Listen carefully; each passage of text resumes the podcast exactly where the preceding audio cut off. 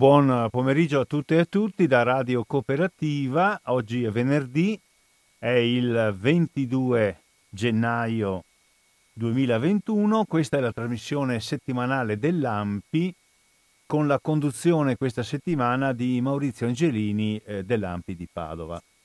Faremo oggi una trasmissione di rievocazione storica e ci occuperemo di un fenomeno forse non ben conosciuto e cioè quello relativo all'internamento in Italia. Parleremo con un nostro esperto che, con il quale ci collegheremo telefonicamente dell'altipiano di Asiago. Parleremo dell'internamento in Italia di cittadini ebrei di religione ebraica di origine straniera. Si trattava di alcune migliaia di persone allo scoppio della guerra in Italia erano circa 9.000 che si trovavano nel nostro paese pur provenendo da altri paesi, dall'Austria, dalla Germania, dalla Cecoslovacchia, dalla Polonia, molti come sentirete dal nostro corrispondente dalla Jugoslavia, che in Italia si trovavano o erano arrivati, poi vi spiegheremo meglio perché, inizialmente con l'idea di trovare riparo dalle persecuzioni naziste. Si trovavano nell'Italia fascista con l'Italia di potervi riparare per sfuggire alle persecuzioni naziste.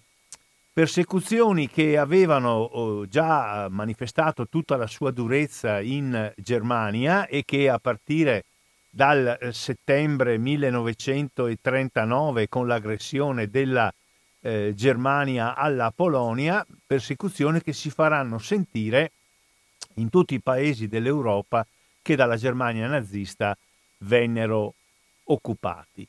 Si trovavano in Italia allo scoppio della guerra, si trovavano tutto sommato eh, regolarmente in Italia, ma furono oggetto, sulla base delle leggi razziali del 1938, di internamento, cioè di un soggiorno obbligato in, diversi, in diverse località d'Italia. In certi casi in soggiorno obbligato in grandi campi di eh, internamento, il più importante dei quali sorse in provincia di di Cosenza a Ferramonti, altre volte internati tra virgolette liberi, cioè con una certa possibilità di movimento, sia pure all'interno di una località in cui erano obbligati a risiedere, e questo fu il caso di una cinquantina di ebrei che furono internati dal 1941 fino all'8 settembre 1943 nel comune di Roana, uno dei sette comuni dell'Altipiano, dell'Altipiano appunto dei sette comuni, e più precisamente nella frazione di Canove. Per saperne di più mi sono messo in contatto, e lo ringrazio fin d'ora e lo sentiremo tra pochi minuti, con Giorgio Spiller, che nel comune di Roana vive, adesso lo conosceremo sia pure solo a livello telefonico, del quale è apparso recentemente un bel libro intitolato Shalom, la parola ebraica che significa pace, profughi, solidarietà e resistenza in un villaggio di montagna. L'editore si chiama Attilio Fraccaro, l'autore appunto è Giorgio Spiller. Il prezzo di questo libro, che consiglio alla lettura di tutti, è di 20 euro. Ma per saperne molto di più, ascoltate qualche istante di musica mentre io eh, provo a collegarmi telefonicamente con Giorgio Spiller. Rimanete all'ascolto di Radio Cooperativa e della trasmissione dell'AMPI.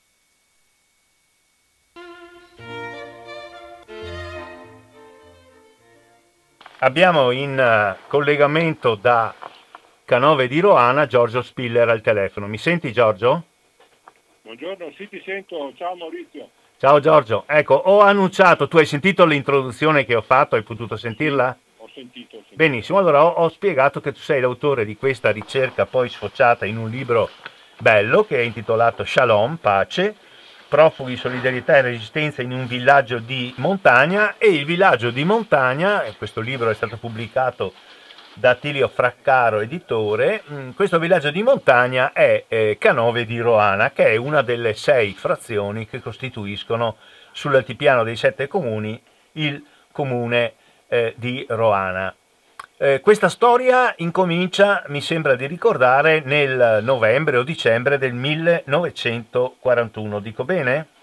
23 novembre del 41.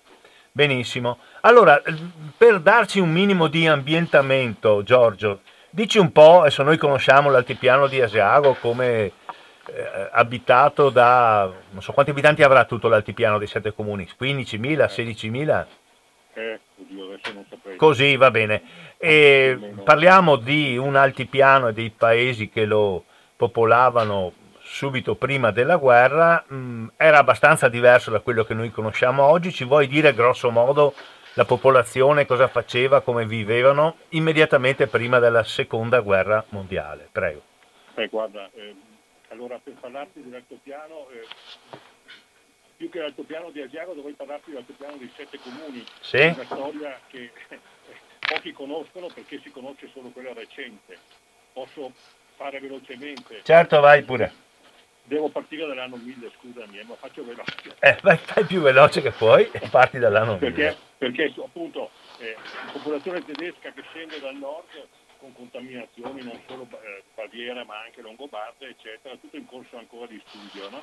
sono i famosi Simbar, abit- eh, lavoratori del legno, e quindi eh, vengono ad abitare una zona piena di boschi, la, la coltivano, tagliano, portano le, le loro, trasformano il bosco in pascolo ecco, primi per un paio di secoli, poi dal 1400 eh, arriva, la, come dire, si, si danno a, a, a, Venezia, alla Serenissima, ehm, diventano fedelissimi eh, difensori dei, dei, confini e vivono in pace per, pace per 400 anni praticamente, sì. fino al 1700.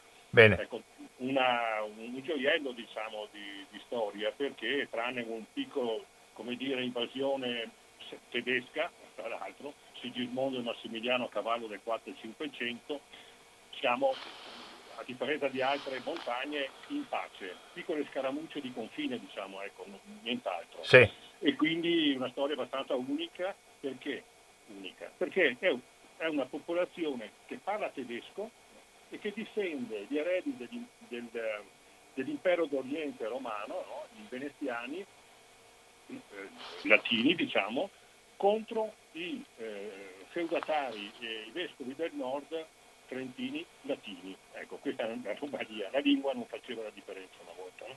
Allora, quindi questa è la, la particolarità di questi quattro secoli, no? quindi con eh, privilegi di pascolo in pianura, eccetera, e soprattutto era, ehm, c'era una società, potremmo definirla anche comunista, con regole e vicinie, quindi eh, una società che si faceva carico degli indigenti con le fittanze, quelli che noi chiamiamo fittanze in italiano, erano le campagge, dei terreni dati a chi ne aveva bisogno, a seconda dei casi, insomma, no? eh, vedove, eccetera. Una società dove dicevi dove la ricchezza è sostanzialmente il bosco, il legname e la proprietà di questo bosco è collettiva, insomma, ecco sostanzialmente. Sì, certo. no, non c'è praticamente la proprietà privata, perlomeno su questi beni. Sì, ecco. ecco la proprietà privata era molto limitata attorno alle case, diciamo. Sì, sì, sì. Questo è il senso, no? Giorgio, guarda se riesci a parlare un po' più forte, magari spostandoti, perché non ti sento fortissimo. Allora avvicino il telefono. Prova, sì. Ecco, allora, eh, bene, così bene. Anche e, e forme societarie di comunata, per esempio la casificazione non la facevano singolarmente in famiglia, esisteva il casello turnario, no? Sì, mese, sì, qualcuno sì. andava a farlo per la comunità a seconda di quanto latte mi porti io ti do il formaggio. Ecco, questa è una forma, sì. un'altra forma. No? Mm. E poi insomma questa storia eh, procede eh, fino poi alla... Ah, beh, hanno anche un esercito, visto che sono così fedeli, eh, Venezia gli concede un esercito nel 1600, no? nel Sì. 1600 diretto da, eh, eh, grazie anche a Francesco Caldogno, che è un nobile vicentino che farà molto per l'altopiano. E, e quello che mi piace dire è che questo esercito è in un certo senso dantesiano degli alpini, ma perché difende? Ma difende i confini, a differenza, una piccola differenza che non era poco, che gli alpini da Adua in poi hanno solo aggredito altre popolazioni. Vabbè, è un esercito di difesa, insomma, di arresto di eventuali invasori. Ecco, Bene. questo eh, credo che sia inconfutabile a tutti gli storici, no? Bene. Ecco, appunto. Quindi, eh, quindi poi eh, si sa, si arriva, tutto finisce con Napoleone, eh, arriva il secolo della miseria, ma il contenitore altopiano rimane ancora integro, rimane integro nel paesaggio, nel, nel, nelle case, no? che, era, che, era, singolarissimo, noi avevamo delle case coperte di paglia con i camini che finivano con la gola dentro alla, in soffitta e non all'esterno, eccetera, tutta una cosa che è andata perduta completamente. E qui però continua il commercio del legno. Ecco, andiamo all'economia allora. Il, il commercio del legno dal tempo dei Romani, ancora prima dei Zimbar, eh, perché le montagne erano preziose, perché un tronco che arrivava al portello di Padova aveva un valore enorme, era come il petrolio di adesso.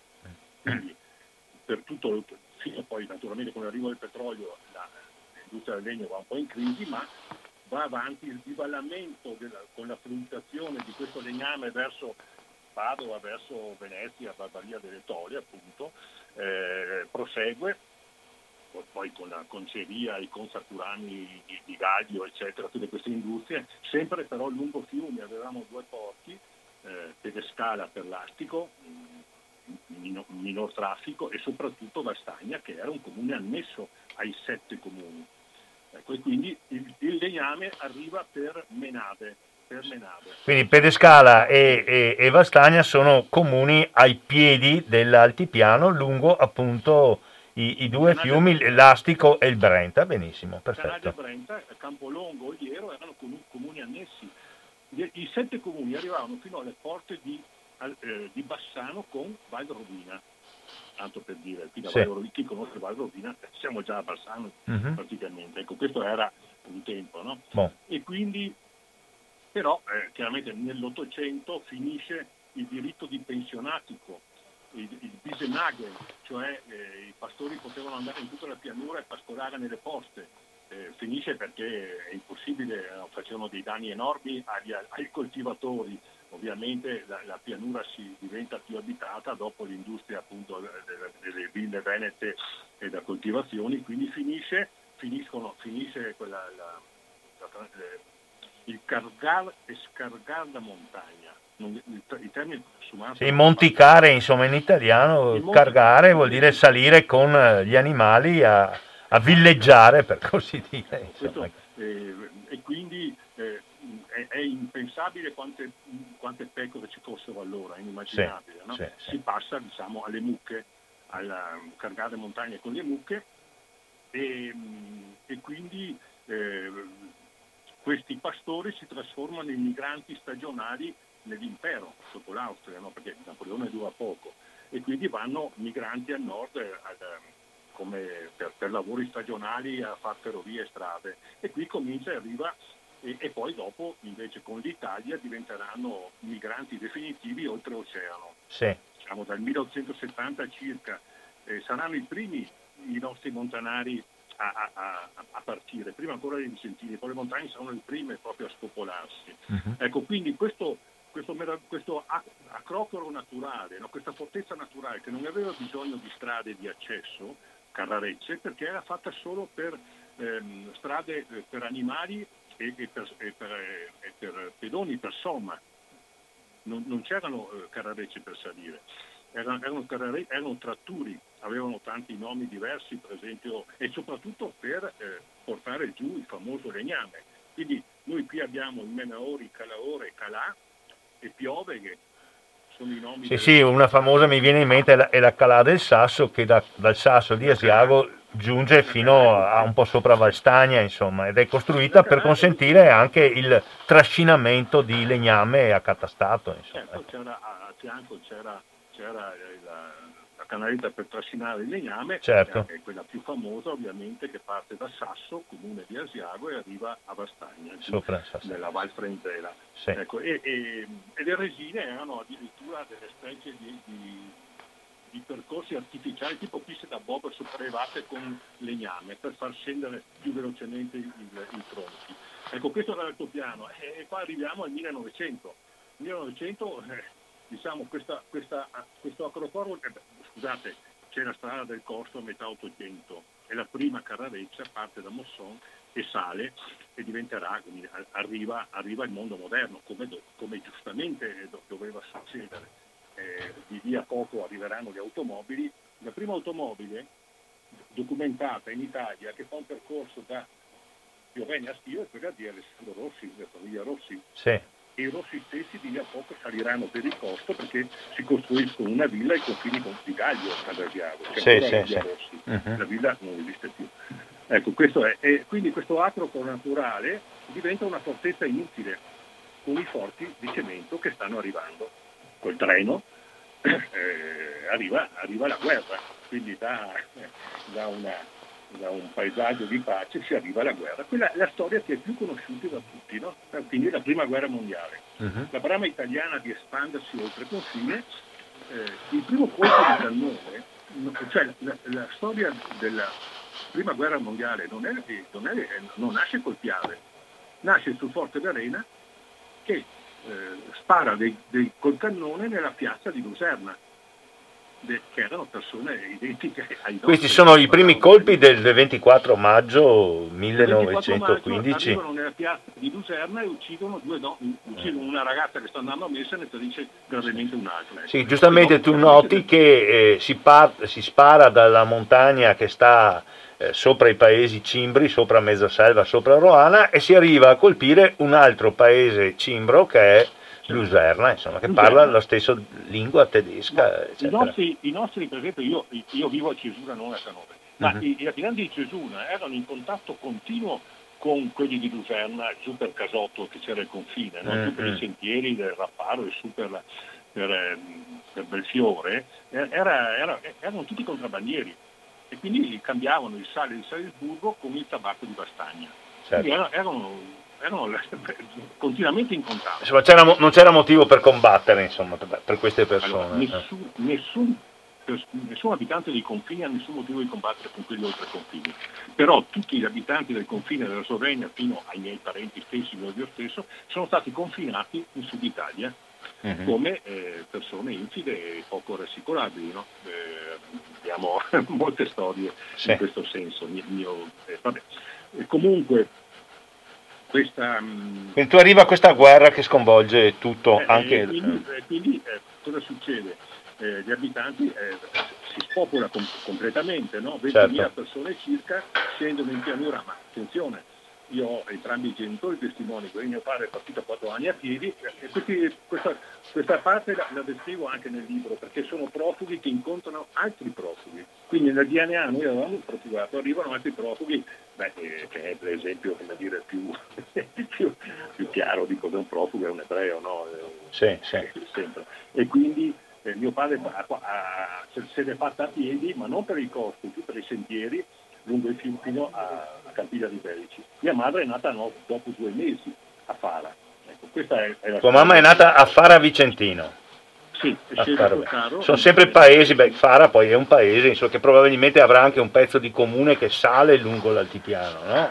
un pezzo allora, di territorio. Allora, i Cogollo, Caltrano, Fara, Calvene, eh, salgono fino ai boschi sud, sì, sì. fino a Graneta, la famosa Graneta, uh-huh. eh, arrivano fino a lì, Lugo anche, ecco, sono delle fette che si sono divisi tutto questo alpeggio. E quindi, mh, mm, quindi eh, l'altopiano, eh, si, però l'altopiano viene svuotato dagli abitanti e si rianima momentaneamente di soldati. Partono in 20.000, io non so quanti saranno stati, ma migliaia e migliaia però sappiamo esattamente quanti sono rimasti. 50.000 europei giovani rimarranno qui. La metà di questi 50.000 saranno raccolti in fosse comuni senza nome.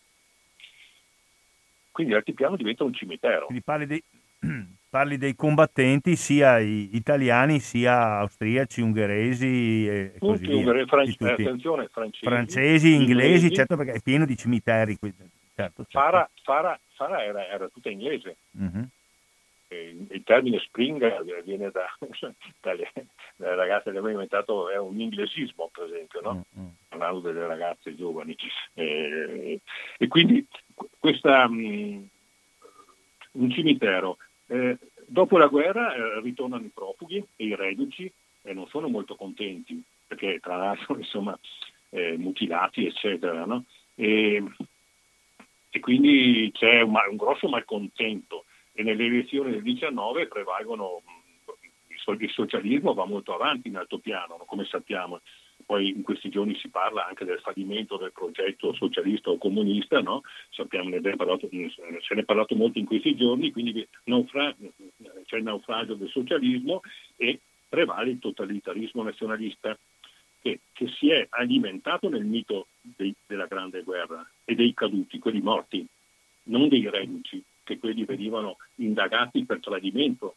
I famosi prigionieri dell'Ortigara, quelli che sono finiti in Ungheria, in Cecoslovacchia, in Boemia e morivano di fame perché erano senza la, la, il sostegno della Croce Rossa, torneranno come quasi considerati quasi quei, quelli che riusciranno a, torna, a tornare. Ecco, questo è un, sì. è, è un, po', il quadro in cui ci avviciniamo al nostro libro. No? Ma dicevi che, che, scusami, scusami Giorgio, dicevi che durante il fascismo nasce questo, questo mito dell'altipiano come eh, come terra di difesa della, della, patria, come terra degli eroi e ci sono anche lo smantellamento dei piccoli, dei piccoli cimiteri sparsi qua e là sì. e il concentramento in questo grande eh, tempio ossario che domina sì. Asiago. Quindi c'è sì. questo mito fascista della, guerra. Questo tempio che, non, tempio che, a te non, piace per nulla, me lo dicevi al, telefono qualche Ma giorno non, fa. non solo a me, solo a me. Mm. anche Mario Stern non ne parla bene. Io mm. lo chiamo il Moloch. Sì. Il senso è questo, io parlo di paesaggio, mi definisco uomo del paesaggio. Allora ho detto il contenitore era rimasto. Con la guerra nell'Ottocento, questo contenitore eccezionale di architettura, di usanze, di, di, di, di tutto quello che avete a fare con, con, la, con la, l'allevamento bovino e l'agricoltura scompare. Rimane però il paesaggio. In altopiano, a differenza delle valli, quelle dolomitiche, dove non c'è posto e le brutture si vedono subito, no? diciamo, in fondo valle, l'altopiano le brutture si vedono di meno perché è molto ampio, no? vieni su e guardi il cielo, respiri, non hai le dolomiti che ti tolgono la vista, no? hai sempre il sole. Quindi eh, in mezzo questa meraviglia di, di, bellezza orizzontale cosa fanno? Alzano questo io, quello che io chiamo il Moloch. Uh-huh il Moloch sembra un'astronave, insomma, scesa giù. Sì, che è un, un edificio ah, che nasce proprio volutamente con eh, l'idea di affermarsi come cosa che devi vedere quasi da tutti gli angoli. È un, progetto, eh. è, un progetto, totalitarista contro il, l'ex nemico tedesco e quindi penalizzando questa bellissima storia di origine tedesca quindi viene penalizzata la lingua, no? a differenza dei veneziani e dei romani che della lingua gli fregava niente, gli bastava commerciare i veneziani. No? Adesso viene questa cosa che sappiamo bene, che comincia a Trieste con la biblioteca slovena bruciata, eccetera, contro la lingua, no? Sì. quindi si impone la lingua, I, quindi anche eh, contro la lingua Zimbar, no, nostra. Quindi hai l'eclissi del Zimbar, di questo particolare tedesco che veniva parlato. Si va perdendo già durante i vent'anni insomma tende a diventare la eh, lingua eh, dei vecchi del colloquio e i ragazzi sono obbligati, se parlano in questa lingua vengono maltrattati. Sì, mio nonno, mio nonno, parlava, parlava solo con i suoi coetanei, quando ci vedeva a noi non mm. parlava con noi, quando vedeva passare un coetaneo lui parlava il cimbro perché era normale. E poi mio nonno era stato in Germania da bambino con la carriola giù per Menator, eh, si portavano la carriola e il badile per andare nell'impero a fare strade sì, sì, fino a quando avevano 13 anni. Poi quando è diventato più grande, si è fatto sposato, ha fatto la casa, è partito, è andato mm-hmm. cose scritte nel libro negli Stati Uniti due volte, perché la prima ha costruito la casa nel 1909 mm. E, e, dopo la guerra è andata giù perché Canova è stata rasa al suolo ed è ripartito con, con il suo... Sì, tu nel libro dici che nel progetto di vita delle persone, insomma, che non stavano tanto bene economicamente, la prima emigrazione poteva essere legata a un periodo abbastanza lungo di lontananza che serviva ad accumulare dei soldi per costruirsi la casa e per diventare indipendenti. Mi pare che così racconti nel La tuo. casa si costruiva così. Uh-huh. Tutto, tutti i vicini ti davano una mano, era normale far questo. Certo. Quando poi tu tornavi li pagavi o gli davi una mano tu a fare la cassa e ti fai questa era la società di montagna mm. o si fa così o, o si soccombe no? nel sud è diverso come sappiamo no? esiste l'individualismo no? qui invece in montagna per vivere così tieni conto che nel Medioevo il posto migliore per vivere era le montagne rispetto alla campagna mm-hmm. perché a San Martino servi la greba per prendere una calcio nel sedere e ti devi arrangiare a trovare un altro paron cioè, eri, eri soggetto a, Vabbè. insomma, era, Va bene, era un adesso avviciniamoci, ma è stato molto utile questo excursus nel passato, avviciniamoci a questa Allora. canove che con il trenino, una delle grandi innovazioni del Novecento, che appunto portava su in Asiago alla stazione di Canove, stazione che l'ultima volta che l'ho vista era custodiva un, un museo, secondo me un po' discutibile, di tipo un po' troppo bellicista della gu- guerra mondiale. Insomma, comunque questa è eh, la stazione, una bella, bella costruzione. Arriva un vagone speciale di questo trenino con dentro una cinquantina di ebrei. E tu raccontaci chi sono, da dove vengono, cosa fanno. Allora, eh, gli ebrei arrivano, non erano in Italia, erano in, eh, in Jugoslavia. No? Jugoslavia era stata occupata dagli italiani e dai tedeschi, se la sono spartita. La parte tedesca viene controllata dagli Ustascia, gli Ustascia con i campi di sterminio li fanno fuori subito, no? non, hanno, non hanno scampo con gli Ustascia. Invece forse la fama degli italiani, nonostante aver fatto questo patto scellerato con, con Hitler, eh, sono meno, come dire, fiscali, diciamo, e gli, anche perché le leggi in Italia vengono sempre interpretate, no? E quindi vengono, vengono concentrati a Spalato, caricati su una nave, portati eh, a Fiume, da Fiume in treno fino a Vicenza. Allora, fino a Vicenza ce n'erano 613 di, di, di, di ebrei che vengono divisi in 30 comuni, quindi attorno qui vicino c'era Lusiana, c'era Enego, eh, Marostica, mi pare anche Sandrigo, Carmisano, un sacco di comuni. eh, vabbè. e quindi vengono, a, a Canove ne arrivano 50. Arrivano a Canove perché? Perché eh, Roana, come, come sapete, è un, è un comune eh, di sei frazioni. Eh, Avvengono a Canove perché c'è la sede comunale e c'è la caserma dei carabinieri, possono essere controllati. Cioè il capoluogo comunale è, è Canove. Poi adesso faccio un po' io il maestrino, le altre frazioni speriamo di non sbagliare, sono Cesuna, Canove, Camporovere, Mezzaselva, Roana e cosa, eh, eh, cosa ho dimenticato? Tresca E, e Tresca e Conca, benissimo, che perfetto. da comune autonomo, Sì. per- dopo varie vicissi- vicissitudini, anni 20 entra definitivamente il comune Roana. Quindi li portano a Canove perché è il capoluogo comunale perché c'è la stazione dei carabinieri.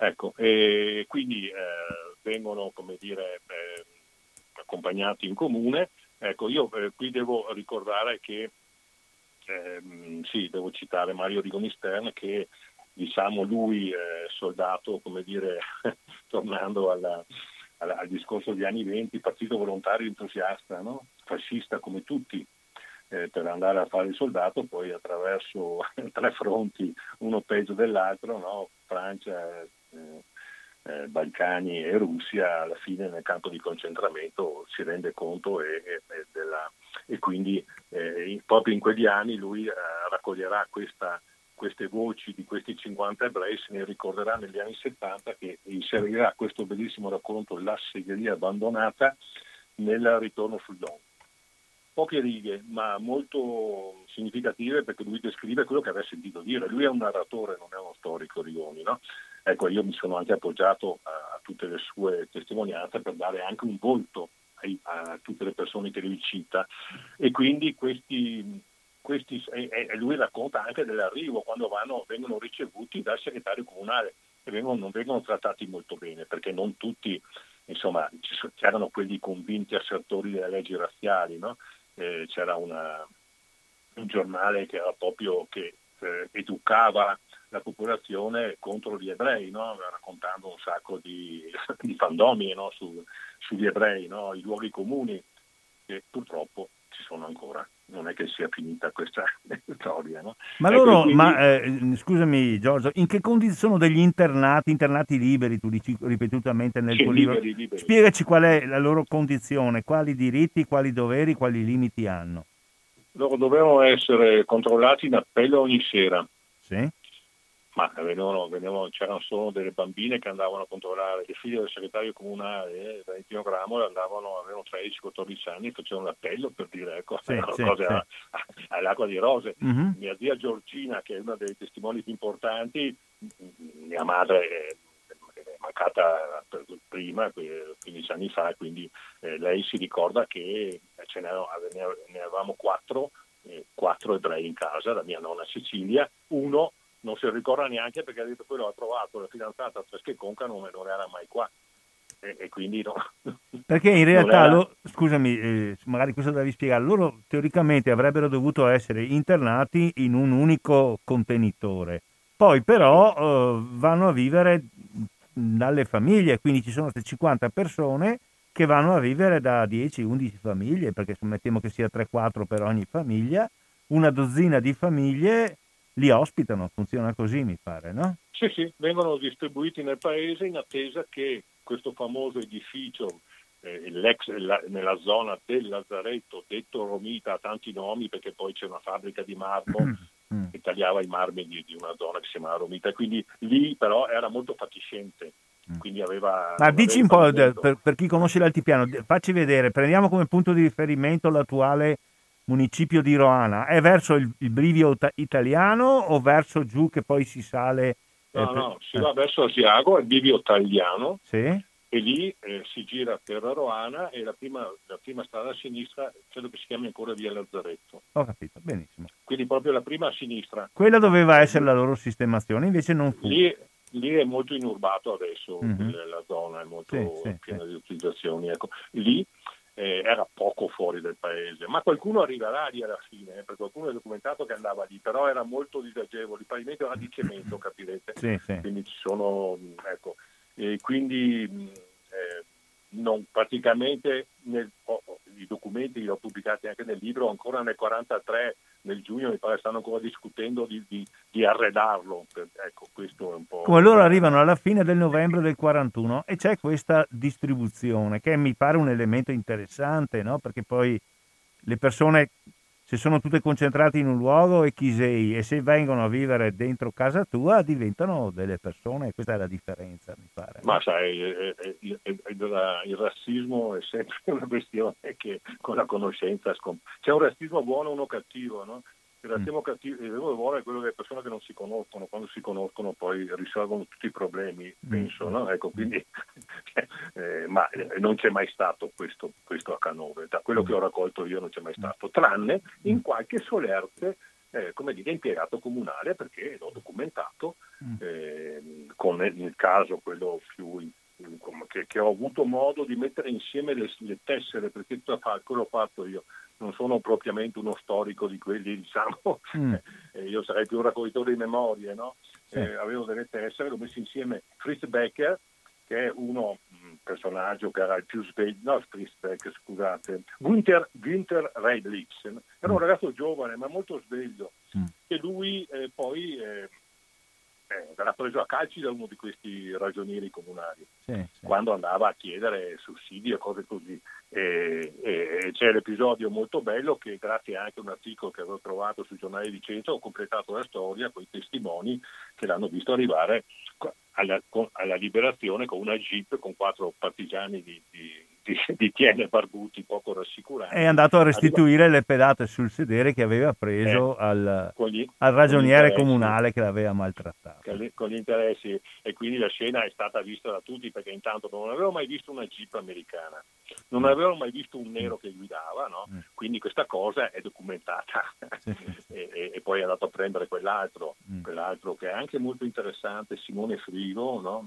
che che era considerato un fascista tutti quanti, ah, ma poi dopo andando a cercare, perché ci si sbaglia sempre, gli errori sono sempre, nelle, le guerre sono fatte degli errori e anche facendo storia fai tanti errori. Sembrava che fosse uno dei fascisti più, dopo ho scoperto che il partigiano più importante comunista dell'altopiano lo ha difeso e lo ha scagionato, perché è stato sei mesi in galera mm. e alla fine eh, eh, se n'è uscito libero perché aveva fatto, si era come dire speso per far uscire dal carcere a Verona niente po' di meno che, che questo, Ces- che questo um, Blasco, no? questo slaviero, eh, che era eh, un comunista degli anni 30 passato per Ventotene per dire. No? Sì, ecco.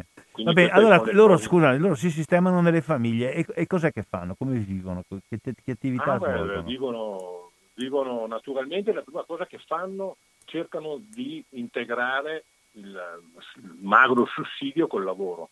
Sì? Quindi aiutano, fanno tutti i lavori. Naturalmente ci sono quelli che si industriano col commercio, vanno fuori comune ovviamente, non rispettano i 200, 200 metri del comune, se ne vanno in giro, vanno, vanno a, so, a, Rosso a comprare burro, portarlo, poi ci sono tutte le testimonianze della questura che vengono fermati, alcuni vengono puniti col trasferimento, non vengono mandati in altri comuni e fanno anche contrabbando di tabacco. Allora, il contrabbando di tabacco lo facevano tutti in altopiano. La Stagna, con i boschi sud, faceva tutto il giro e andava in Trentino, ecco, per evitare. Quindi c'erano tante attività. Facevano anche, poi andavano a raccogliere questa, questa storia molto bella della picchetta che ho trovato. Ah, quella della resina, no? Della resina andavano eh, a raccogliere. La resina, sì, sì, sì perché questa è molto bella perché eh, Rivoni la, la, la descrive e questa cosa non capivo cosa fosse. Poi a un certo punto ho trovato i testimoni che hanno detto ma io ero bambino 11 anni, Mario Frigo,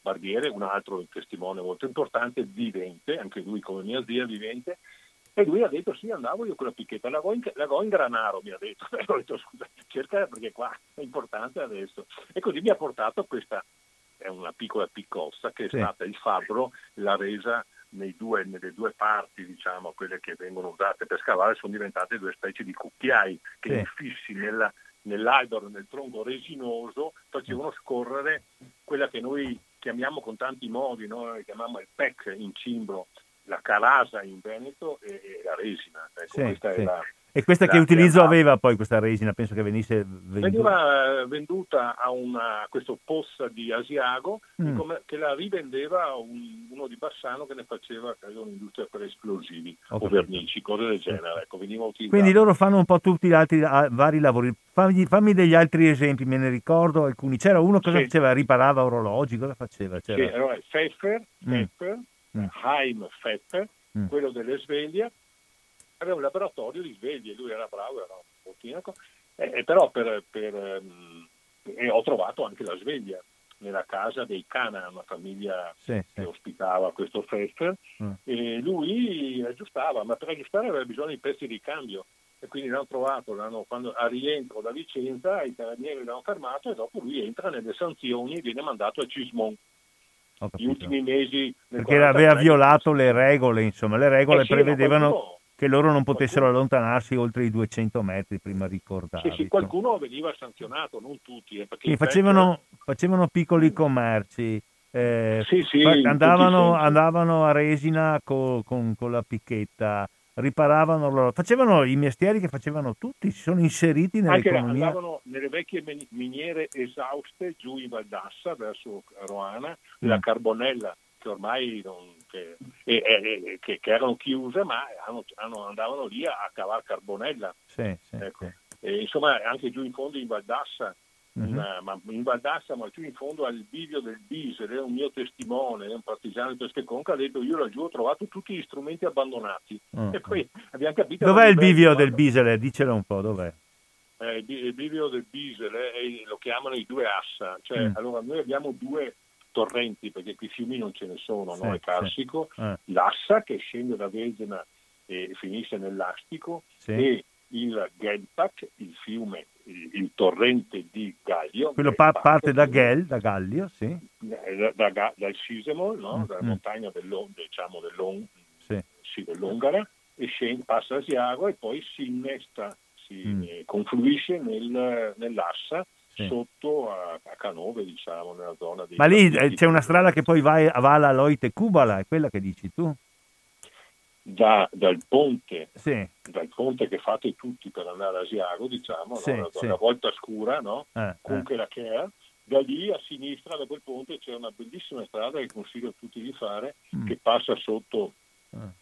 una grande conformazione rocciosa. Cioè, spiega, spiega a tutti cos'è la Loite Cubala, così a Rote Cubala, io ci sono cresciuto perché da bambino passavo un po' di tempo a Canove a Cesuna, era il nostro parco divertimenti, eh, si scende giù a sinistra, a Rote Cubala eh, eh, con l'italiano veniva chiamata Cesetta dei Matti, tra mm. l'altro un, mm. rifugio del Brocca, mm. il, grande, il Brocca era lì, quando hanno ucciso suo padre era lì.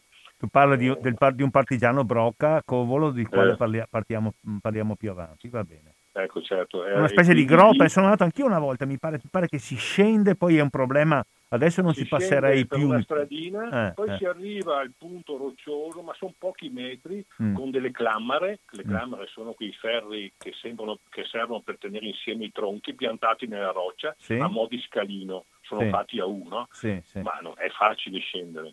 perché non- eh, sono, saranno due o tre metri, Sì. e arrivi in questo grande, in questo grande mh, cavernone no? dove Mm. c'è un, un enorme masso in bilico molto suggestivo. Lì dentro hanno trovato gli ossi dell'orso Speleus, quello Mm. preistorico, Sì. ed è anche un valore anche... E questo mi dici che è stato un luogo anche di ritrovo dei partigiani, ma ne, ne parliamo, ne parliamo dopo. Va bene. Sì, Allora sì. Giorgio, tu E- hai, detto che, insomma, che questi ebrei che arrivano alla fine del 41, eh, tra l'altro con un'applicazione molto allegra, molto paesana e quindi molto solidale, molto rispettosa di regole che invece li volevano molto isolati Mm. e segregati, si sono ben inseriti all'interno delle famiglie. Gli, gli unici che li hanno maltrattati, ma non più di tanto perché il paese non rispondeva, erano alcuni piccoli funzionari comunali fascisti, molto fascisti, insomma. Le cose però ma- credo che vadano abbastanza bene per queste persone fino all'8 settembre, adesso andiamo verso la parte finale della narrazione perché dopo l'8 settembre eh, con l'armistizio, l'arrivo dei tedeschi, la Repubblica Sociale, il fascismo più cattivo e più servo dei nazisti, anche per loro le cose cambieranno, non solo per loro. Vuoi dirci cosa succede? Eh, insomma, con la. Repubblica, con la Repubblica Sociale gli ebrei eh, passano dalla negazione dei diritti alla negazione della vita, insomma, perché poi molti ebrei italiani con la Repubblica Sociale vengono internati, allora sì, internati e poi consegnati e poi partono per i campi di, di sterminio. Ma mh, vediamo cosa succede a loro, raccontaci un po'. Sì, beh, allora intanto eh, questi erano in contatto, loro erano in contatto con tutto il mondo, tutta Europa, no? soprattutto col Delasem, era un'organizzazione ebraica che li sosteneva con pacchi di sostegno, era, per un periodo era anche a Modena, eh, scusi, a Villa Emma, dove poi si recherà questo eh, Armando Moreno, no? che, mh, che si fa trasferire lì, questo quello del famoso clarinettista funambolo, no? di Mm, cui mm, mm. eh, ho trovato il clarinetto e loro erano sostenuti e loro erano anche informati di quello che succedeva. Quindi loro eh, già nel luglio tentano una fuga. Gli ospiti di Adone Lando, altro testimone vivente, i famosi Arbisser, quelli che hanno restaurato la chiesa, il lattoniere, che con, eh, industriandosi in, eh, come dire, eh, con quel poco che c'era riesce a rifare il tetto dopo un grande ciclone. No? Questo è un latoniere degli ebrei, Questo è un, è un ebreo. è un ebreo che aiuta a mettere a posto il tetto della chiesa, è importante. Sì, questo. sì, ma, era, è- è- ma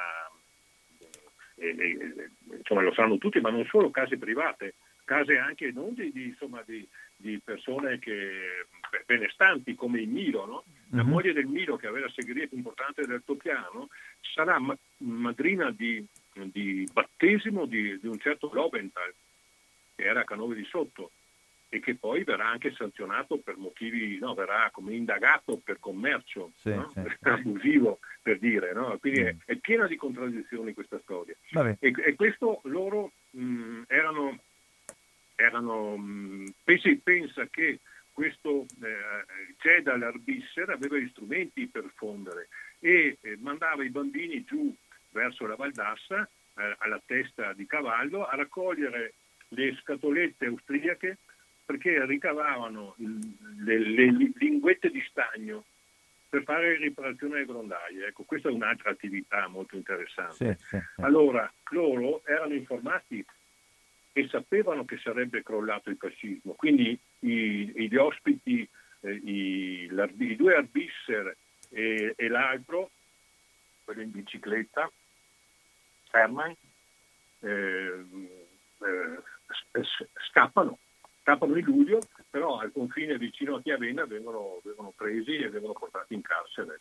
Questa è un'altra brutta storia e, e lì c'è una storia molto bella della mamma di Adone Lando, Lucia, che, che parte col trenino per andare a trovare Geda che nel frattempo non riescono, che non lo liberano, diventa matto e viene ricoverato a San Felice, lei partiva col trenino la mattina e andava a trovare. Ah, quindi la, la, signora presso la quale loro erano ospitati eh, sì. va come fosse sì, sua mamma, insomma, a Vicenza sì, per aiutarli. Era, era, chiamata la mamma, mamma da noi, ah, chiamavano ah. mamma, certo. eh, ma non è l'unica, eh. c'era anche anche la Valentina Corain in, Arbellini, mm. che aveva tutti gli ebrei eh, di Sarajevo, mm-hmm. eh, che anche lei eh, poi a dopoguerra, eh, dopo la guerra, tornano a, a ringraziare e a salutare da Ilando, a casa mia, dagli Armellini, perché il legame era fortissimo. Allora, come di famiglia. Certo. Quindi... Ma, ma, spiegaci cosa fanno loro l'8 settembre, perché l'8 settembre devono proprio scappare, se no li prendono e, e eh, cambia. Loro, loro, in un giorno o due partono, no?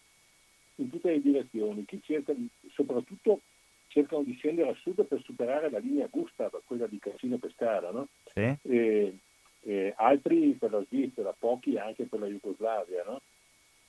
E, e quindi alcuni ce la fanno, altri no. Quelli della, di casa mia, i Wald, eh, purtroppo i Wald erano Pesak e pa- Paulus, no? era detto, detto, Paulus perché erano dei nomi molto complicati. Mm. Loro, il padre anziano, pieno di acciacchi, poi la storia di, la storia di due Wald è struggente perché erano scesi, si erano divisi, erano partiti da Berlino, ancora nel 39 credo così, e quando sono arrivati a un certo punto hanno deciso di dividersi perché il padre era malandato mm. e i due figli, Paulus e la sorella che scompare, poi non la trovano più, scendono verso la Jugoslavia.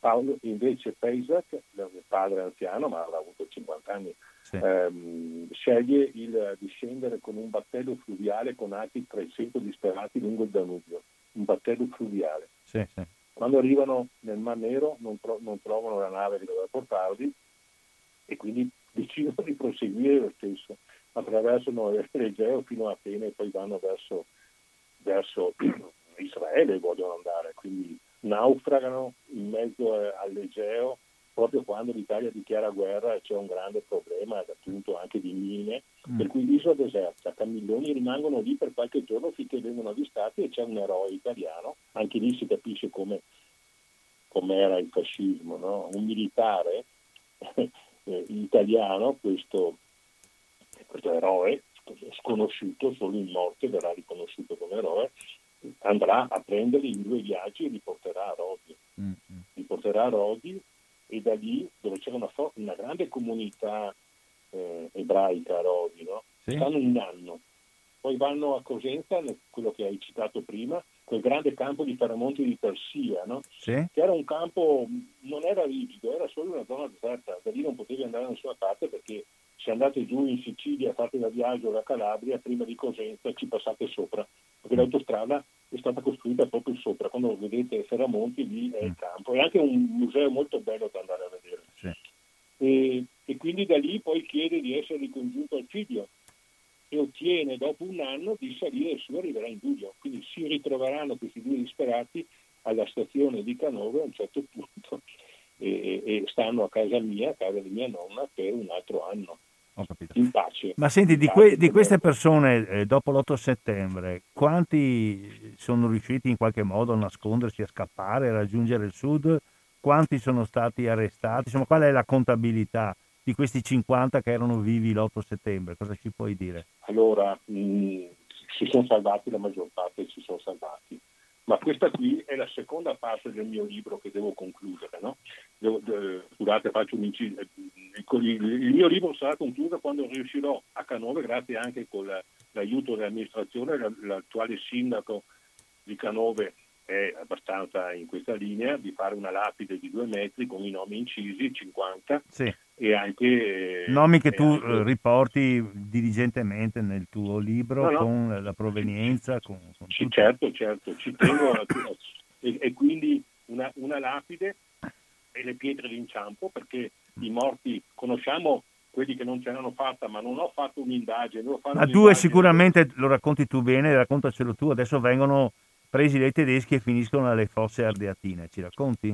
Sì, allora i Wald i Val sono costretti a partire e questo signore anziano mia zia diceva, piangeva disperato perché capiva che ricominciava questa odissea, l'aveva già conosciuta al Giro d'Europa, mm. Danubio Egeo, e poi a Canove adesso riprende, capisce tutto e purtroppo finirà a Roma il figlio non ha cuore per lasciarlo perché poteva scappare, come ci dice, ci ha, ci ha raccontato a mia zia Julius Fish, mm. l'altro ebreo ospite che verrà a salutare la zia Elsa e, e, dirà appunto che il figlio ha deciso di stare con lui a Regina Celi, viene arrestato e a Regina Celi sono ostaggi, come sappiamo, i 300 e oltre ostaggi che finiranno alle fosse ardeatine. Ah, quindi loro ecco. fanno parte del gruppo degli ebrei ostaggi sì. che vengono condannati a morte e fucilati alle fosse sì, sì, ardeatine nel marzo del 1944. Poi c'è quello che non ce la fa, è Isaac Papo, che è il rabbino ospite della Valentina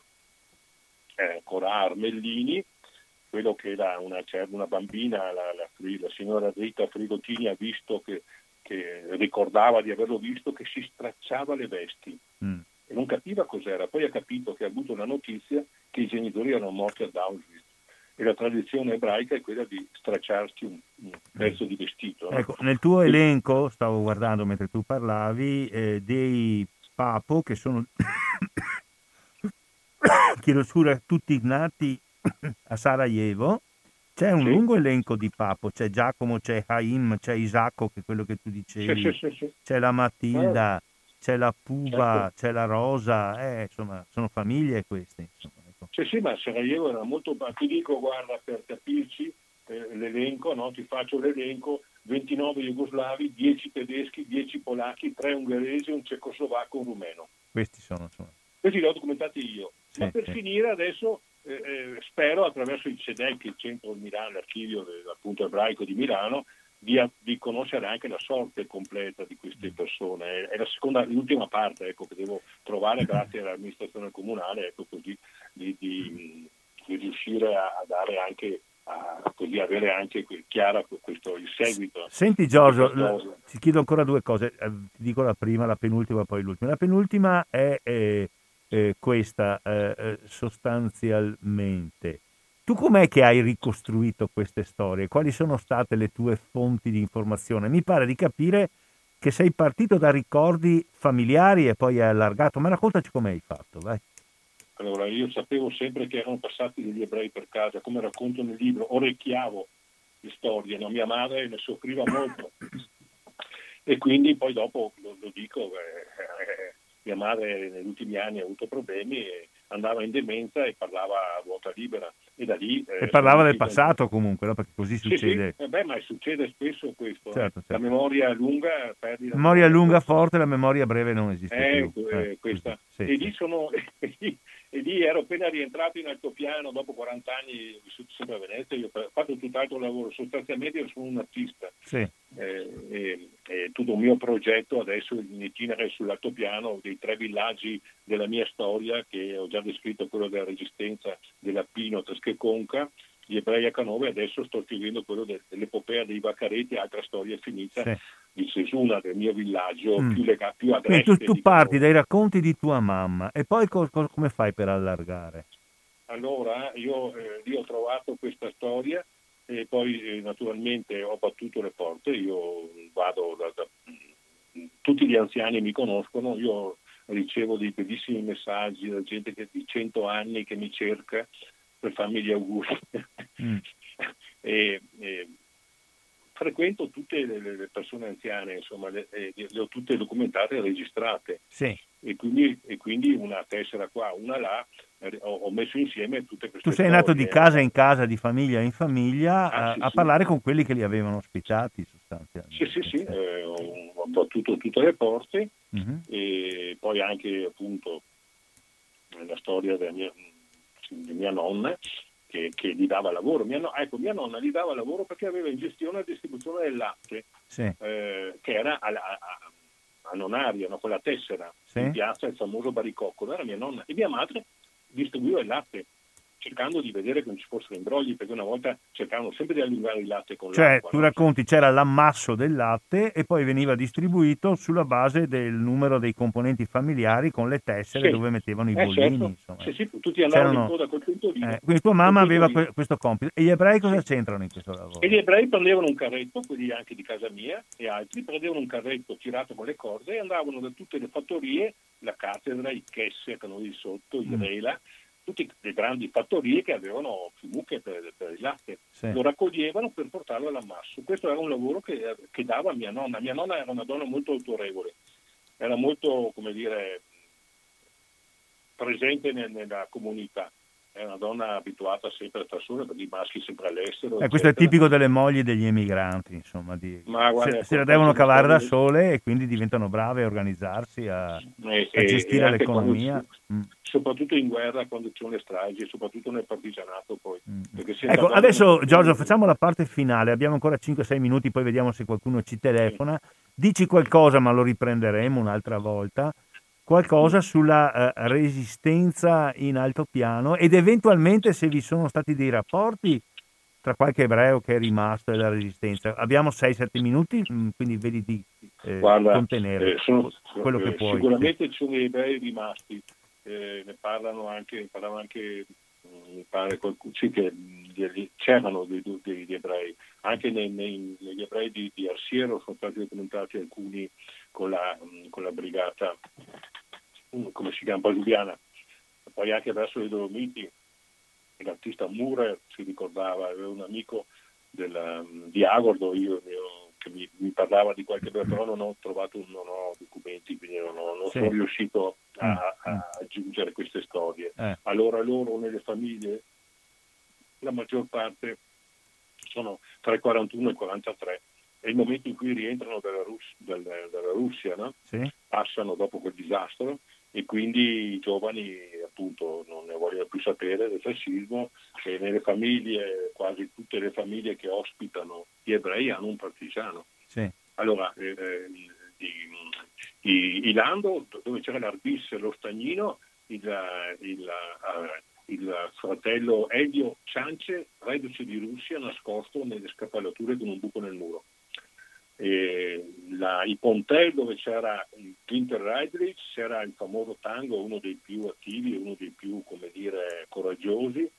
Ehm, anche lui, Antonio Frigo Tango, era di fronte a casa mia, poi la casa di mia nonna. Sì. E poi dai Corar Bellini c'era anche lì il più giovane, il più eh, sì, c'era questo eh, che, che- il, il Brocca che era molto amico degli armellini andava a nascondere, erano tutti contrabbandi, il padre, quello che viene ucciso al tradimento dei fascisti, era un contrabbandiere di Covolo di Lusiana Sì. e lui andava da questa signora Valentina dall'altra parte della strada, sorella di un fascista importante a Vicenza, tra l'altro, a nascondere il tabacco sotto le scale di legno. Una Mhm. sera va, da, da questa, da questa Valentina e dice cioè, bisogna che te ne mandi tuo fiori ma- perché, perché aveva l'età per fare il partigiano. E lui va ma era un po' malaticcio e come arriva in Granezza lo, lo- gli danno subito come dire, il nome di battaglia come si usava allora. No? Di pallido, E- e pa- dici, pallido, ecco sì. sì, questo è un esempio. No? Quindi c'è un tutto gruppo, qua- eh, ci sono gruppi abbastanza numerosi di partigiani, molti sono, dicevi tu, reduci dalla campagna di Russia che hanno deciso che ba- basta, casomai cerchiamo di mandarli via, sti fascisti che ci hanno sì, ecco. portato a sto, a Questi- sto disastro. insomma. Questi di Canove prevalentemente sono il gruppo della Monte Ortigara degli autonomi, quelli che io chiamo badogliani, no? Sì, sì. Eh, però l'altopiano era diviso in due, Mm. cosa che però non si dice molto, perché hanno prevalso i badogliani sull'altopiano dal punto di vista anche del- della raccolta di memorie, no? Sì, perché eh, invece era divisa in due equamente. La parte eh, occidentale era sotto la Garemi, sì. quella, eh, Quindi erano garibaldini sostanzialmente. erano garibaldini e con commissari venuti dalla, dalla pianura, Mhm. qualcuno comunista, ma, no, ma non erano, praticamente era qualche commissario, poi in realtà non erano comunisti, erano, erano paesani, insomma. Beh, gruppi venivano su anche da Schio, penso, no? Gente che veniva Sì, su, c'era sì. Marte, Marte, Marte sì, del, del Poleo, che stava proprio qua a due passi da casa mia, ci sono Mhm. passato l'altro giorno del Mose, Mm. e poi c'è appunto Re- Renzo Ghiotto che ho seguito fino alla fine, che era un azionista, che delle, dei piccoli maestri. Questo è del gruppo diciamo, di Meneghello dei piccoli maestri. Meneghello, amico, molto amico di Meneghello, tante Caneva, eccetera. Mm-hmm.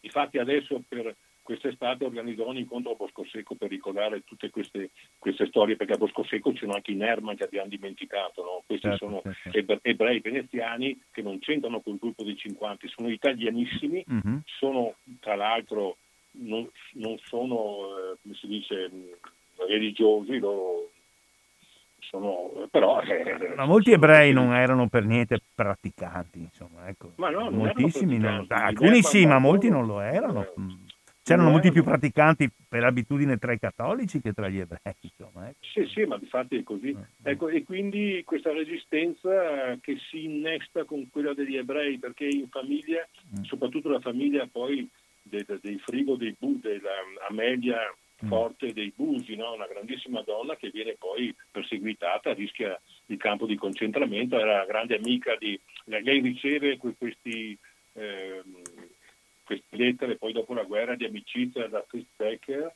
e anche da Winter Reitlich, le mandano le foto, bellissimi documenti, il capitolo del, della, della media dei Busi è, è, uno dei più belli dal punto di vista proprio del, del rapporto, dell'inserimento con, anche dopo la guerra pensa che questo Fritz Becker c'è anche una storia un po' tenera tra lui e la Lidia. Ma certo, sono ragazzi minore. giovani spesso, cioè ragazzi sì, giovani. Insomma, no, insomma, era giovane, chiaramente creavano anche dei legami. Dopo la guerra lui dà il nome di Lidia alla sua figlia, certo, Fritz certo. Becker.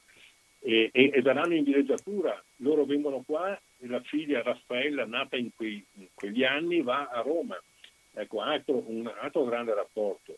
Eh, Albisser farà, tornerà da, da, Cambridge dove ha un negozio di gioielleria, farà dei regali ai figli dei, de, della, dei Lando dopo certo. la guerra fino credo anni 70. Giorgio ti devo e... fermare, è una cosa non facile sì. perché tu hai, sei un torrente di conoscenze e di ricordi. Adesso facciamo così, intanto ti ringrazio molto, mi pare che ci hai dato molte notizie sia sull'area geografica, sull'altopiano dei sette comuni come tu giustamente insisti che si dica senza limitarsi ad Asiago eh, questa, questa, presenza importante di questa comunità cimbra di origine germanica, le trasformazioni che avvengono durante il fascismo, il ruolo decisivo della prima guerra mondiale, la mitizzazione della prima guerra mondiale, e l'arrivo di questo gruppo di 50 persone perfettamente sconosciute all'inizio e poi invece, salvo rarissime eccezioni, ben integrate nel lavoro, nella quotidianità, nelle amicizie, nelle feste, negli affetti,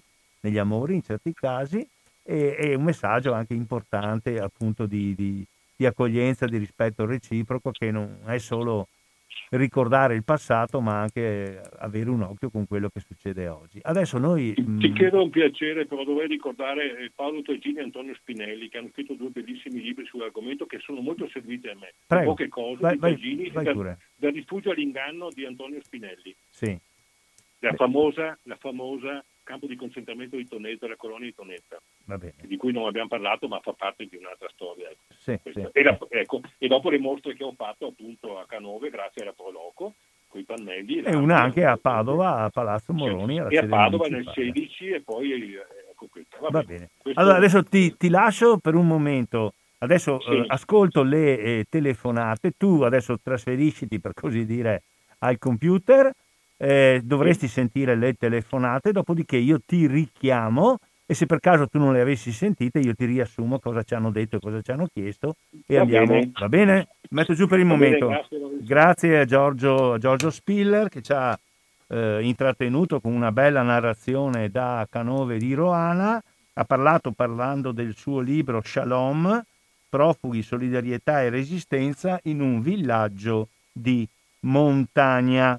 Il telefono allo 049 880 90 20 è a vostra disposizione se volete intervenire, chiedere, commentare, dire la vostra. Eh, siamo qui ad ascoltarvi allo 049 880 90 20, dopodiché tra un 13, 12, 13 minuti, quindi due o tre telefonate possono arrivare se voi le fate, eh, possiamo risentire Giorgio Spiller e fargli concludere.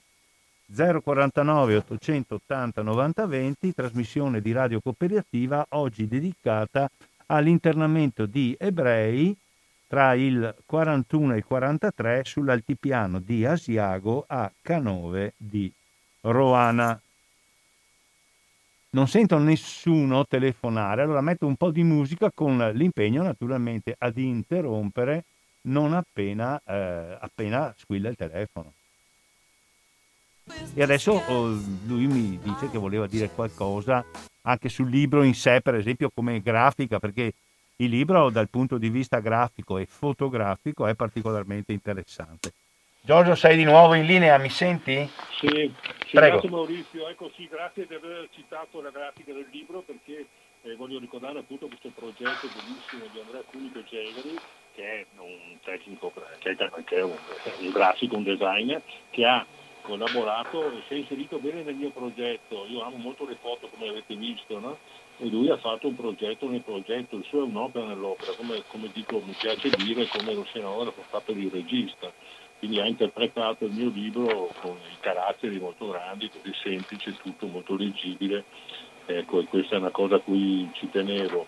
E poi, e poi direi qualcosa che è molto importante dell'apparato molto ricco fotografico che tu hai allegato. Eh sì, eh sì perché io, mm, come vi, vi, ripeto, io mi definisco appunto uomo nel paesaggio, lavoro nel paesaggio, ma non solo, anche nella sentieristica, con, collaborando con Tarcisio Bellò, abbiamo il famoso costo, stiamo, abbiamo aperto quella strada che sale da Mosson al cuore dell'altopiano e quindi questa è una mia attività che mi piace fare, che scavo non solo nella storia, scavo anche sottoterra, un teatro calcareo a Cesuna, io vivo a Cesuna, no a Canone, sì. e quindi questa è la mia dire, particolarità, raduno di anziani, ci state, li porto nei vecchi pascoli di famiglia, e, ed è proprio stato cercando, cercando le, i partigiani, quelli della brigata Pino, che ho scoperto i sentieri anche della zona, perché chi meglio del partigiano conosceva il sentiero. E, ma non solo i partigiani, anche le donne, perché ho trovato l'Antonia Caprisci che nessuno conosceva, è una donna, non era una staffetta, era una partigiana, viveva in bosco, torturata eh, solo due mesi prima della morte saliti, è salito il prefetto in casa di riposo a Roana a portargli una medaglia, ma prima di lei non parlava nessuno. E, e anche lì un sentiero che adesso, grazie all'amministrazione comunale di Roana, spero di, eh, no, di Rosto, scusate, adesso faremo, verrà aperto e già l'abbiamo dire, ripulito e verrà, verrà dedicato anche a lei, a Tresche Conca e e rosso al Baredo. Ecco, questa è un po' la mia attività qua su.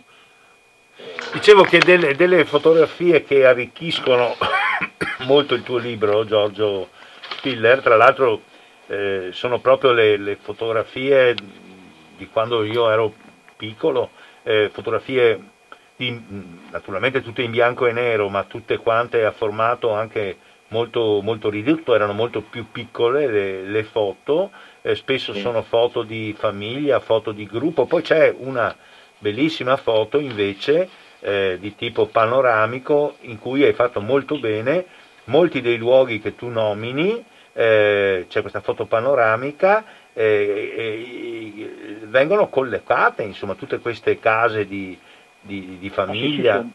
Ho documentato tutte le famiglie che hanno ospitato gli ebrei per nome è una foto degli anni, sarà gli anni 20-30, adesso non mi ricordo. La foto aerea penso che sia. Aerea, sì, certo, sì, sì. No. sì, sì, sì. E, su, e... Su, tutti, su, tutti, ci sono dei punti, insomma ci sono delle, delle, delle verticali che scendono a toccare con il nome della famiglia tutti questi frigo, perché come penso molti sappiano, H9 il cognome assolutamente prevalente è frigo e che naturalmente vengono distinti qui, ci sono i frigo dei Busi, frigo, sto leggendo, eh, frigo Pontel. Ma frigo... sai, noi viviamo tutti con un soprannome. Sì, sì.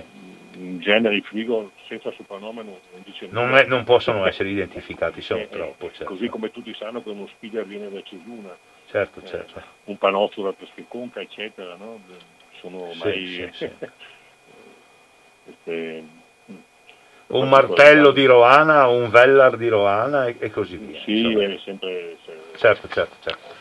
Ecco, quindi il libro che io consiglio a tutti, e ci, mm, dunque, mm, noi abbiamo un ascolto che fa fatica però a salire la parte più montuosa del Veneto, ma diciamo, quindi nelle librerie e nelle edicole lo si trova solo sull'altipiano, dice un po' della possibilità di procurarcelo. Allora, sì. eh, Fraccaro Editore è un piccolo Fraccaro, è un piccolo editore di Bassano, viene distribuito appunto dal suo distributore Ferrari nel Triveneto, però lo trovate eh, attraverso, il attraverso la libreria eh, La Bassanese di Bassano, Sì. eh, potete richiederlo lì.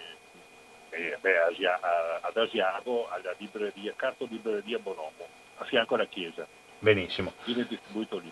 Io me lo, sono, pro- me lo sono preoccup- me lo sono procurato su tua indicazione, mi è arrivato in un paio di giorni, eh, facendo un, un ordine alla libreria La Bassanese. Bisogna, La Bassanese. ecco, bisogna avere internet o comunque ci si procura il numero di telefono e in due giorni eh, vi Però arriva. andando nelle grosse librerie e, chied- e- e facendo il nome del distributore, loro Certo. un libraio può averlo, basta che se ha voglia di prenderlo, ordinarlo, lo può prendere. Lo, lo ripeto, allora lo ripeto, Giorgio Spiller, Shalom, il sottotitolo è Profughi, solidarietà e resistenza in un villaggio di montagna, la casa editrice è Attilio Fraccaro, Codoc, editore.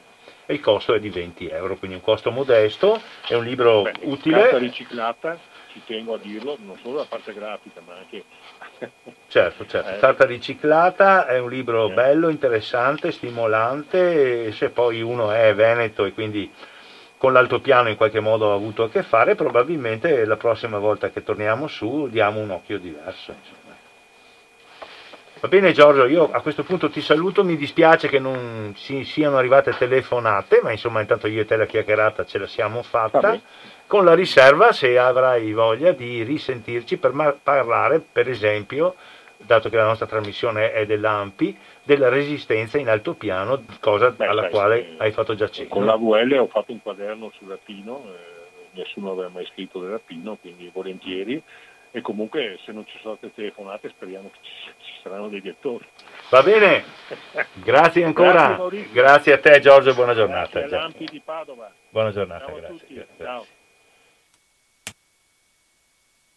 Ecco, eh, l'unica cosa che mi dispiace è questa assenza di telefonate, ma probabilmente io mi auguro che stia a significare un interesse da parte delle persone che ci hanno ascoltato. Adesso arriva la telefonata. Benissimo. Sì, Radio Cooperativa, chi parla? Sì, buongiorno, sono Roberto da Vicenza. Prego Roberto, dica. Io ho letto un paio di libri del signor Spiller, Sì? sì, mi sono procurati lì al bar lì a Cesuna, Sì. Dove va spesso lui. Eh, E in, ca- in cambio gli ho lasciato quello de- un libro della resistenza qua della Brigata Partigiana Guastatore di Vicenza. Sì, sì. E cosa le Eh. sembra di, di questi libri di, di Spiller? Cosa le sembra? Sono interessanti perché non sono di parte, prende un po', non, lo, vedi, non lo senti schierato, Mm. che vede solo che prende, diciamo, a largo raggio tutto quanto.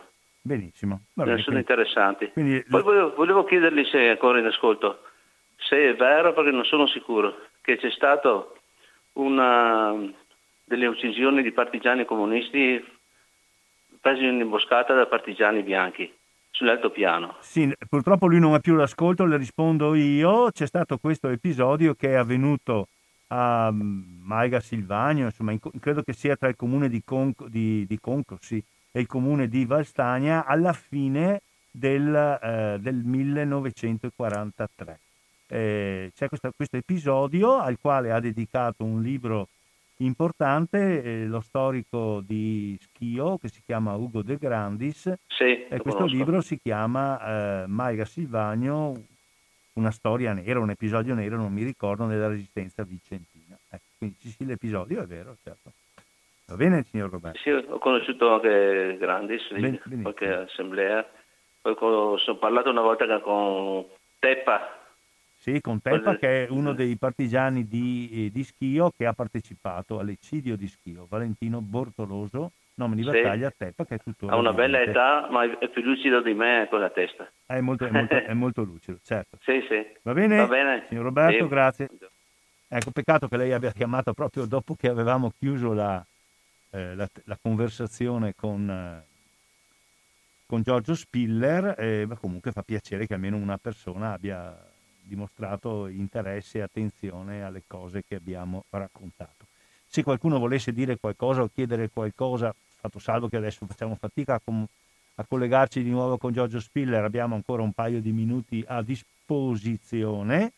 Ecco, eh, vi preannuncio che eh, si prepareranno eh, sia nella rubrica diritti e attualità che tiene l'amico Socrates Negretto, credo la settimana prossima, sia in nostre trasmissioni dell'AMPI, faremo un ragionamento come facciamo tutti gli anni, eh, legato sia al giorno della memoria che al giorno del ricordo. Vediamo chi c'è in onda. Sì, Radio Cooperativa, chi parla? La Gina di Treviso. Salute Gina, prego. Senti, No, io ti stavo ascoltando, solo mm. che ero più interessata ad ascoltare mm. eh, eh. le storie perché non conoscendole, certo. eh, logicamente mi, mi, affascina di più a star là ad ascoltarle. Che, eh, benissimo. Eh, questo è il discorso. Può e succedere? Dopo, sì, certo. Cioè, non conoscendo i fatti, non conoscendo le cose, resti resti come quando guardi un film interessante con la bocca aperta e io ero interessata ad ascoltarti così. Beh, ascoltare soprattutto Giorgio Spiller il suo racconto. Sì, certo, sì. Eh, questo è che Benissimo, comunque glielo farò presente che adesso le telefonate sono no, arrivate. È perché cosa, cosa, cioè, non conoscendo certo. i fatti precedenti è difficile entrare nell'argomento. Va bene Gina, grazie Va comunque. Ciao, grazie dell'attenzione. Sì. Va bene, d'accordo, queste telefonate. Talora succede comunque che eh, affrontando delle cose nuove, non conosciute, ci sia più interesse all'ascolto che all'intervento. Se qualcuno lo facesse, c'è spazio per un'ultimissima telefonata, poi andiamo alla chiusura e lasciamo il microfono a Don Franco Scarmoncin che eh, parte in diretta con la sua eh, trasmissione liberamente. Quindi faccio un ultimo appello se qualcuno eh, volesse intervenire perché lo faccia, eh, ma mi pare che non stia avvenendo e in questo caso io concludo ringraziando tutte e tutti le persone eh, che hanno ascoltato la trasmissione dell'AMPI, oggi dedicata a un episodio della guerra, seconda guerra mondiale in altipiano di Asiago, l'internamento di una cinquantina di ebrei, pre, direi tutti non italiani, provenienti dalla Jugoslavia, dalla Polonia, dall'Austria e dalla Germania, che arrivano alla fine del 1941 a Canove, sull'altipiano dei sette comuni, in comune di Roana. Ce ne ha parlato Giorgio Spiller, autore di un libro, Shalom, profughi, solidarietà e Resistenza in un villaggio di montagna, edito da Attilio Fraccaro, editore, è un libro che è uscito alla fine del 2020, nell'ottobre-novembre del 2020, quindi è molto recente.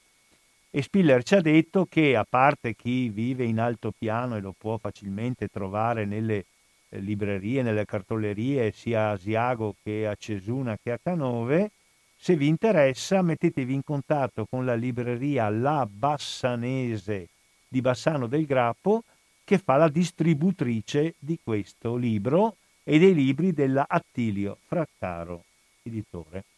Ancora un saluto, un ringraziamento e un a risentirci presto dall'Ampi di Padova, da Radio Cooperativa e da Maurizio Angelini.